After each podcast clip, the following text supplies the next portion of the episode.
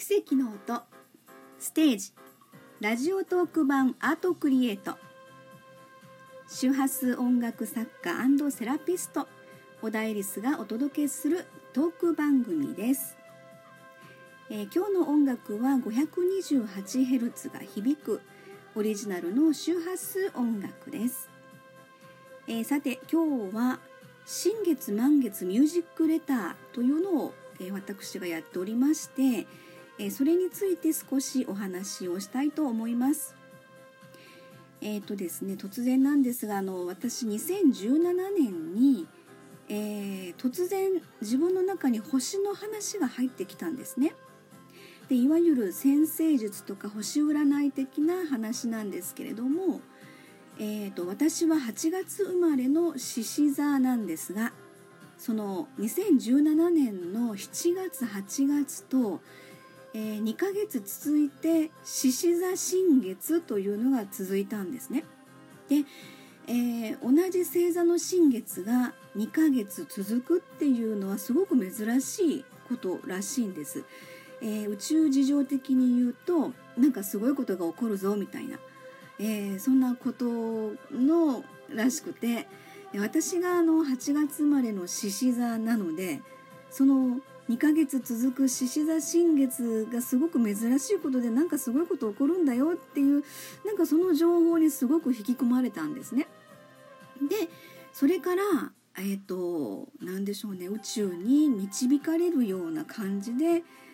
えー、それをまあ周波数音楽で表現できればいいなと思うようになりました。えーと、その十二星座がまあ、チャクラに対応するっていうことをどんどんこう調べていくうちに、まあ、いろんなところ本読んだり検索したりしていく中で、えー、それがあの分かってそのチャクラの周波数を取り入れて音楽にできればいいなって思ったんですね。で、えー、そうこうしているうちにその宇宙のリズムというのがものすごく気になりだしました。えー、私の中でその宇宙のリズムを取り入れたいと思ったんですさあここで宇宙のリズムというワードが出てきました、えー、この番組の中で周波数音楽って何？チャクラって何？宇宙のリズムって何？っていうことをねお伝えしていこうと思っておりますが、えー、ここで宇宙のリズムというワードが出てきましたが、えー、その宇宙のリズムで一番身近なのがお月様なんですね。えーと、それでその新月満月のタイミングでその時の、えー、月星座と共鳴する、えー、チャクラの周波数で音楽を作ってミュージックレターでの配信をしようと考えたわけなんですね。えーと、今年2018年の1月から、えー、1月の獅子座満月から実はスタートしておりますけれども、えー、現在ご登録の皆様はうんと130名弱ぐらいのあの皆様にね新月満月のタイミングで、えー、その2分足らずの曲なんですけれども、えー、その時の月星座のチャクラの周波数でできた曲をお届けしているっていうことなんですね。で、えーと、今日は12月3日ですけれども12月7日の日は伊手座新月なんです。えーとこれその伊手座新月って宇宙事情ですごい流れの始まりだっていうことらしいんですよね。その12月7日の伊手座新月時間に、えー、伊手座の第6チャクラえーと、周波数音楽で 852Hz の曲をお届けしようと思っております。え実はこれあのサードアルバムのね「いて座物語」から初めの2分を切り取ってお届けしようと思っているんですけれども、えー、その自分がその、